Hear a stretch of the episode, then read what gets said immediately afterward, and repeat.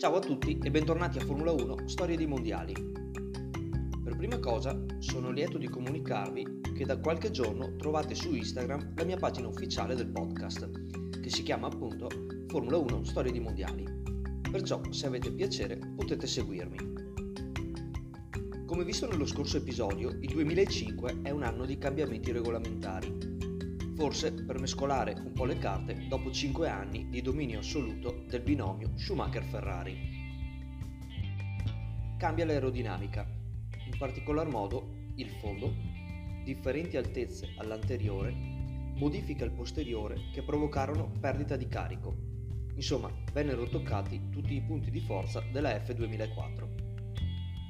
Il tema più caldo è quello riguardante le gomme, Basta sostituzione durante i pit stop, ma solo rifornimento carburante.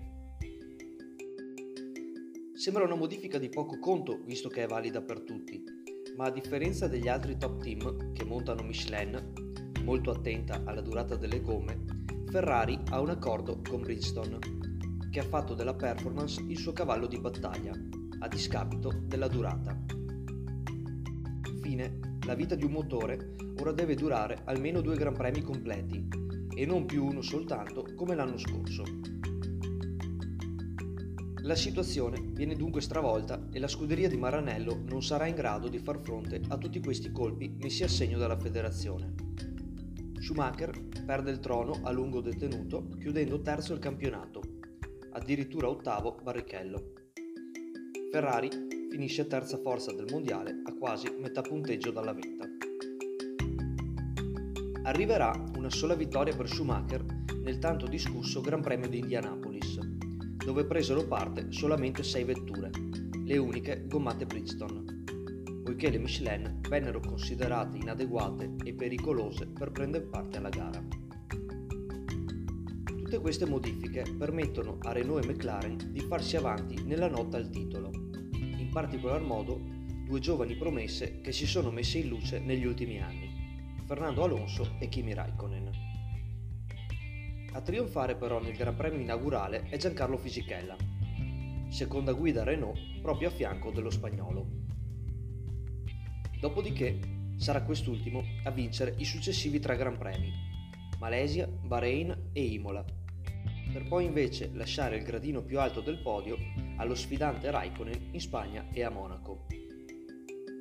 Nelle 19 gare in programma i due si spartiranno equamente i successi, 7 a testa, lasciando 3 vittorie a Montoya e come visto una a Schumacher e Fisichella.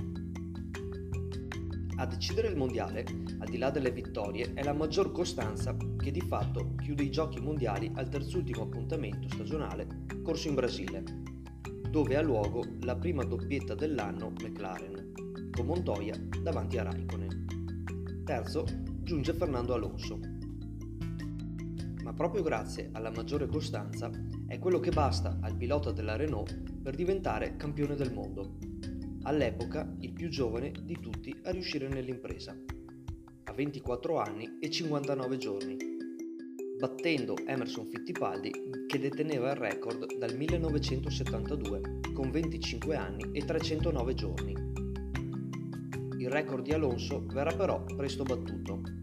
Nel 2008 da Lewis Hamilton, campione a 23 anni e 300 giorni, e a sua volta battuto da Sebastian Vettel nel 2010 a 23 anni e 134 giorni.